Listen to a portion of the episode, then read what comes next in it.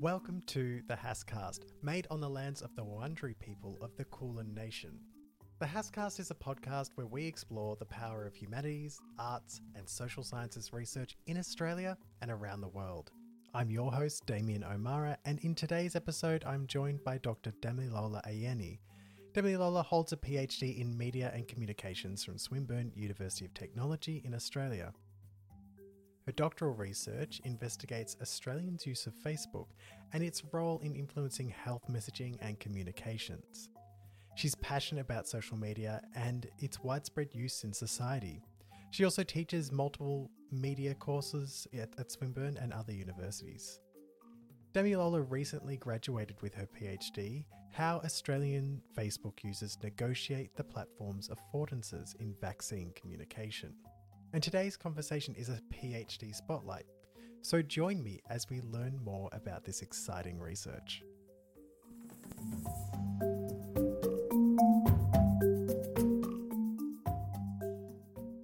Thank you, Damilola, for joining me today on the HASSCast. Um, you recently graduated with your PhD, uh, and you have the topic How Australian Facebook Users Negotiate the Platform's Affordances in Vaccine Communication. So, to start us off, I'd love to hear why you decided to do a PhD and, and why you chose this topic.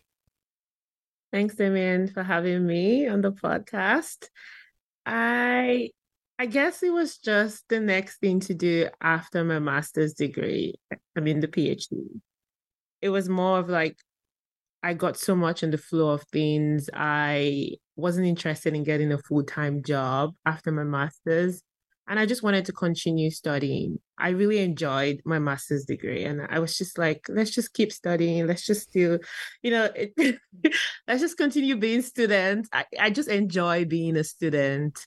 Um, I also think maybe it has to do with the fact that I do not want to own up to responsibilities quick enough, you know. But yes, I I was also surrounded by friends who were doing their PhD at that time. So I was a bit inspired as well. And I come from a family of academics. So I do have uncles who are professors and it was not something new. So it wasn't like I no one had a PhD in my extended family. It was just sort of like, oh, you've done your masters. What's next? You know. Yeah. So continuing the tradition. Yeah. And in terms of the topic, so uh, I've always been very passionate about social media academically, aside from the fact that I'm always on Instagram or TikTok most of the time. I just, I guess I just wanted to do research on something I was very interested in. And and as as as you know, as someone who's also doing a PhD, you'd understand that the topic I ended up with is not the topic I started off with. And um, it started off with something really broad. How can we use social media to cause a social change or to influence people's opinion about certain things or to to create a community? And that just was the initial thought. And then, then I came up with health. Okay, how about health conversations.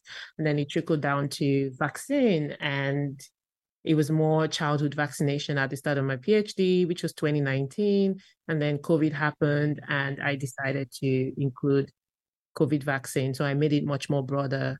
Um, yeah, vaccine communication will be the goal.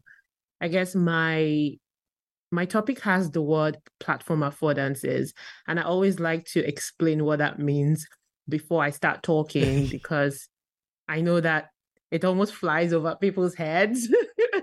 so I'll try to give very simple definition. And I took, and that would also help us understand where I'm coming from when I start talking about the research and all of the findings and all of the fun and juicy stuff towards the um, end of this podcast, hopefully. Um, so I'll, I'll start with like one major definition I used in my research, and which it was definition from two um, researchers and that was from one of their papers in 2017, Bucher and Helmond. And they defined affordances as platforms features that supports, encourages, or facilitate communication and social interaction. So think of a platform feature at this moment and think about how that feature encourages you and sort of facilitates your communication and social interactions. I think that's a very simple definition. So I'll just leave it there. Yeah. And so when I start talking about the different affordances, you can kind of understand what I mean by affordances. Definitely. And I, I guess a, a nice sort of uh, segue here is to sort of ask, well, why is it important that we understand not just how Facebook users are discussing vaccination topics, but how they're adapting to these changing policies and rules and affordances when it comes to this kind of vaccine communication? It's important to understand how Facebook, not just Facebook users, but users in general are discussing vaccines because vaccine is a health topic and we've seen that there are different views and opinions about vaccine, especially since post pandemic. Um, and so I get, I guess it was very important for us to understand Facebook users specific, more specifically because of the nature of the platform. And I'm using the word Facebook, Facebook, because I'm just attached to the name Facebook. Um, but you know, they changed their name to Meta, but we still just stuck with the name Facebook. Um, I and it's it's really important to understand Facebook's users because the platform's policies kept evolving and changing, especially during the course of my my PhD, and that meant that users were having to adapt to those changes because they really wanted to talk about vaccines. It was really important for them to talk about vaccines.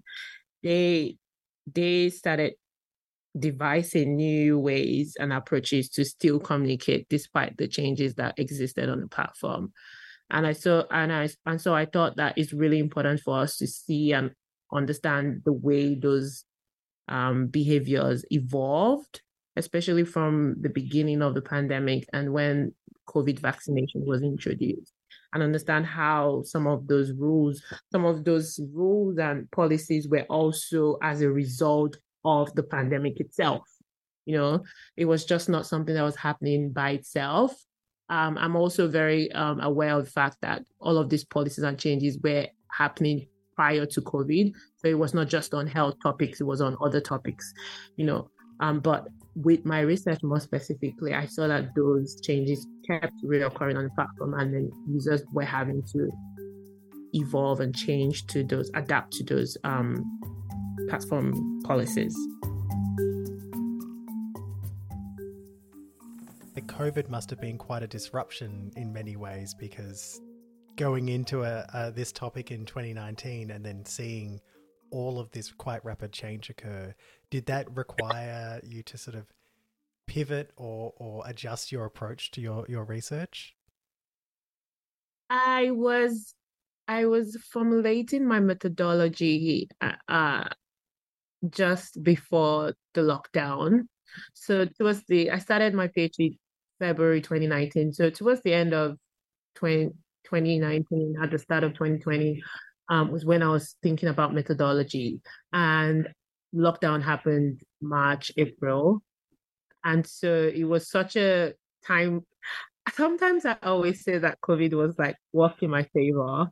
Um, outside of the fact that, you know, we were all, you know, stuck at home and, you know, there were implications of that. But in terms of my research, I think it kind of worked in my favor. So I didn't I did not have to think too much in terms of um how to conduct the research because the university was at that point sort of very much supportive of you know going online to do your research because I don't even know how I would have conducted this research. Would it have been like face to face interviews? Because I, my data collection method was majorly semi structured interviews. So, and I was interviewing pro vaxxers and anti vaxxers.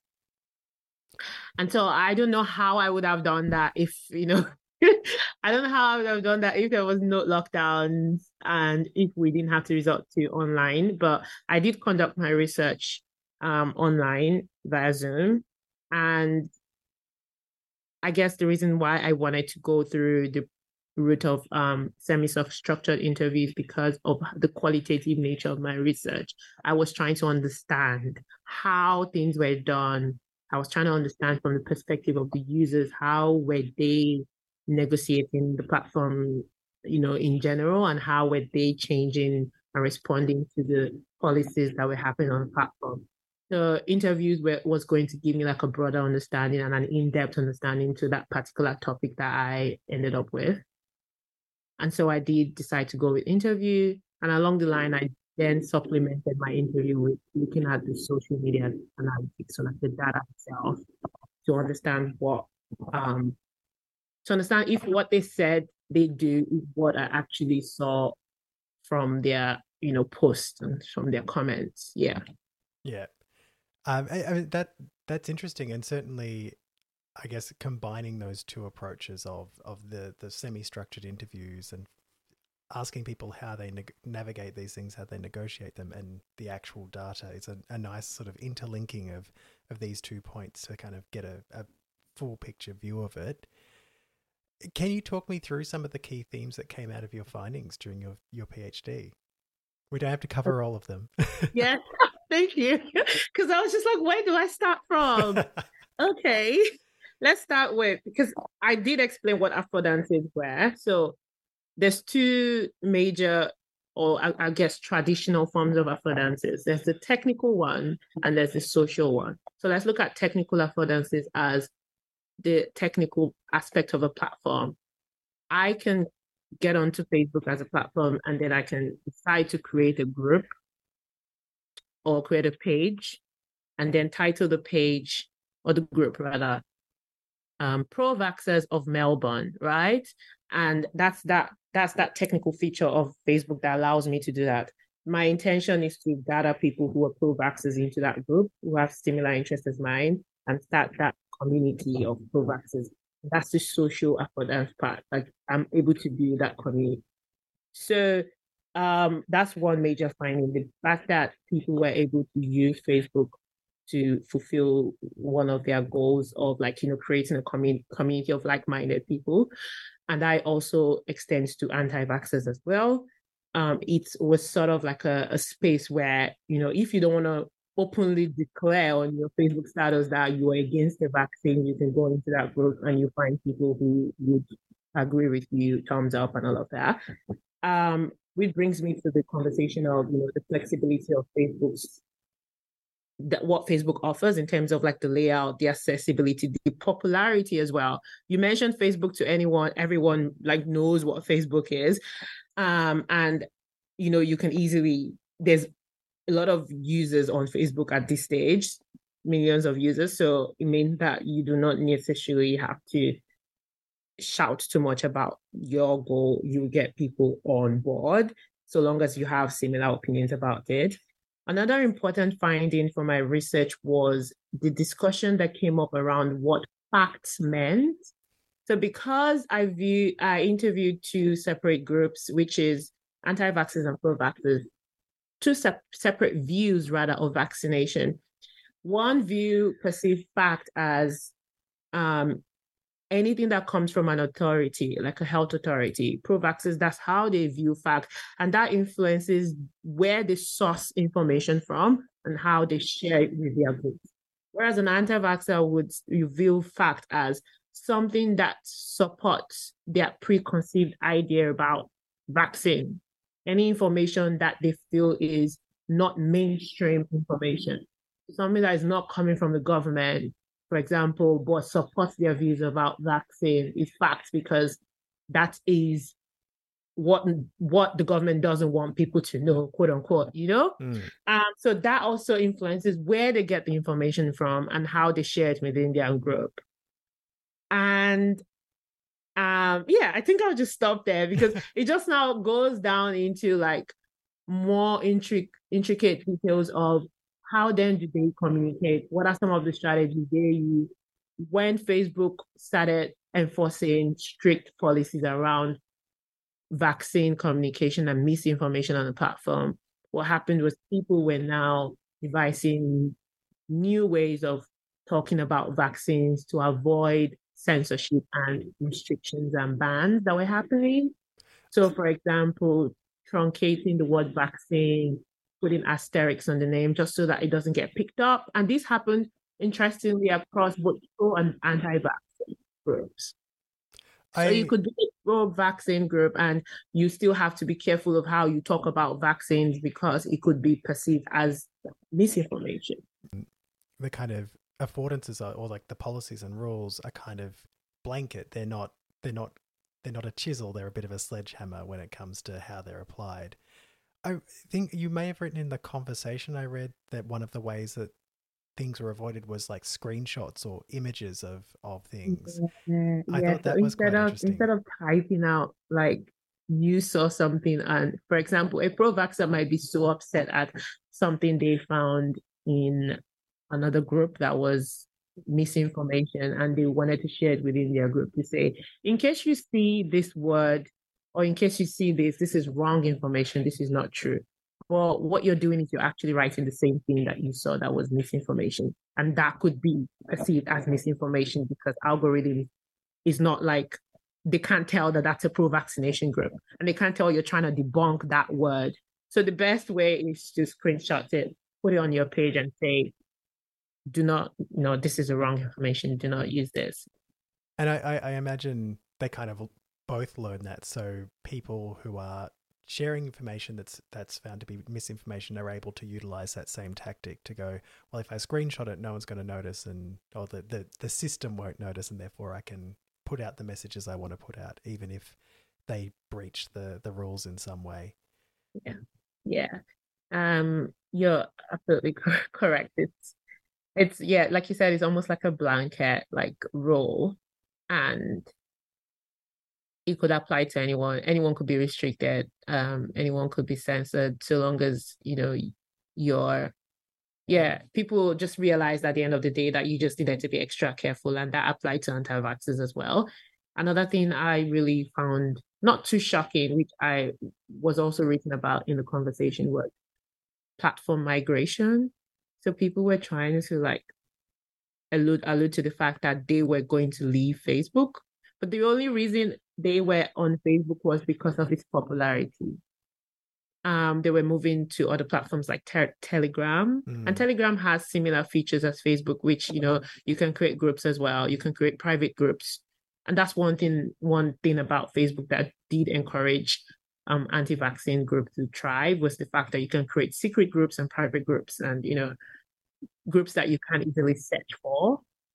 Um, yeah, so they were mentioning that they were hoping to try migrate to Telegram because Telegram was less less stricter than Facebook, and the only reason why they still have a presence on Facebook was because of its popularity. Hmm. Where do you see some of the potential impacts of your findings for both research and also those working in these kind of industries around media and communication and things like vaccine communication and all of that? Yes. Um, in terms of like industry use, well, which was my goal eventually, I was like, I mean, I wanted to offer more practical recommendations, something that you can actually go out there and start acting on because at the end of the day, it's a research that was done academically, but I wanted that to see that value in, you know, in the research there's there's a need for more proactive comms than reactive. What I found was there was a heightened need to debunk misinformation, which I believe is more reactive than proactive. So being ahead of of the game, anticipating that there would be misinformation because there's several groups that we've identified from my research, and one of them is anti-vaccination group. That would still, no matter what, be against vaccines and would share whatever information they have. And there's also people who are sort of on the fence about vaccine and could sway either way due to the level of information that they get. And so being ahead and anticipating that there'll be there'll be misinformation and there'll be misinformation. Um, and just sort of like being that thought leader, being that conversational conversation starter, being the authority figure that you know you are, and I'm referring to more like the health authorities and authorities and health communication um aspect of things. Another thing is that my because my research reveals a level of distrust with health authorities, which is one of the findings that came out from my research. Um, this can also highlight to you know or ring a bell to the health authorities and health communication to maybe switch, you know, approaches on how they reach out to communities and online audience regarding vaccines or just any other health topic in general. Like maybe, you know, consider using the communities, trusted individuals within communities to actually, you know, preach this message out. Um, the research has also highlighted some social media techniques that has helped, you know, create awareness within groups. So, for example, you know, using images, using um, short videos, videos to convey your messages, um, finding someone who is probably reputable in community to talk about vaccine um, within a specific group has proven to, you know, increase conversation and engagement on social media. So that could be some of the approaches that could be elevated as well that were found in my research. Um, yeah, that's that's one major area in terms of um, industry that I think that this, you know, the findings from the research can help promote vaccine in the digital age. I, that I mean that's that's really exciting as well. I I, I guess um, one of the great challenges we have, particularly government departments, which often feel quite hamstrung in their kind of communications and having to do it in a very particular, very specific way that's quite limited. And maybe this is the type of research they need to be engaging with to help justify branching out and trying yeah. new things. Um, to wrap up our discussion, uh, I'd just love to know you're a recent PhD graduate, and as a current PhD student, um, I'd just love to know what you're doing now. How what what is what what is your your next steps looking like as you or hopes? What are your hopes as you look to the future after your PhD? Um, so my hopes is eventually industry work work in the industry. Um, use my research skills, my experiences as a PhD student researching topics I'm around I'm about, you know, tough topics that influences or you know that have topics that relate to the community using that skill to sort of like work in the industry. So right now, my current role uh, is at a multicultural communication and community engagement consultancy firm which is located in South Melbourne. I'm currently working part time there. Um, the name of the agency is called Culture Burst, and the more of a multicultural arm. So, uh, my role right now is doing a bit of research there in multicultural communities, and and yeah, it's been very fulfilling. I've been doing that for I think almost five months now. So yeah, that's what I've been up to since I finished my PhD, aside from my casual teaching role, which I sort of held on to, just because I didn't want to leave uni. Yeah. I know the feeling. I wish I could do more studying, to be honest, but yeah. I miss the four walls of the university. Um, but I'm also really, really aware of the fact that my skills as a researcher is very much needed in in the industry. I think that's really awesome. Thank you, Damilola, for joining me on the HASSCast and for sharing your, your PhD and the experience of it with us. Um, I'm excited to see what you do next. I hope to see more publications from you and more research uh, in the future because I think this is a really interesting and vital topic for not just Australia but for the whole world as they get into increasingly digitized worlds, more and more communication in these spaces, and more affordances of how people get to engage with them. Thank you so much. Thank you so much, Damien.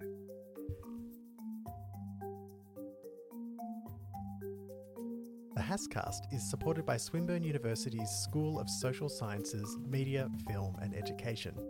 Produced by me, Damien O'Meara, Kirsten Ambrens, and Dr. Carolyn Beasley. Follow us on Twitter, now called X, at SwinHASSCast, or you can email us at swinburnehasscast at gmail.com. Thank you for joining me for this week's HASSCast, and until next time,